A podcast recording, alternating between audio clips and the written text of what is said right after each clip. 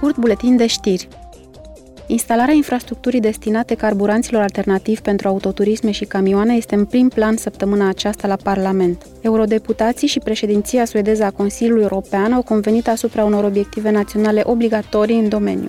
Deputații au reușit să obțină instalarea unor parcuri de încărcare cu energie electrică pentru autoturisme la fiecare 60 de kilometri de-a lungul rețelei transeuropene de transport până în 2026 stațiile de realimentare cu hidrogen trebuie instalate măcar din 200 în 200 de kilometri. Prin aceste măsuri se avansează în direcția obiectivului european de a obține neutralitatea climatică până în 2050.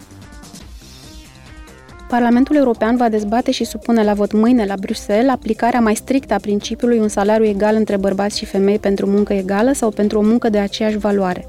Noua legislație va impune companiilor Uniunii să divulge informații care le vor permite persoanelor care lucrează la același angajator să-și compare salariile. Noua lege intenționează să reducă diferențele salariale dintre bărbați și femei și introduce penalizări usturătoare împotriva angajatorilor care nu respectă normele din domeniu. Eurodeputații vor vota la sesiunea plenară noi norme care să garanteze că produsele Uniunii respectă cele mai înalte standarde de securitate, indiferent dacă sunt vândute în magazine tradiționale sau online. Noua lege include proceduri mai eficiente pentru rechemarea produselor și scoaterea de la vânzarea online a produselor periculoase.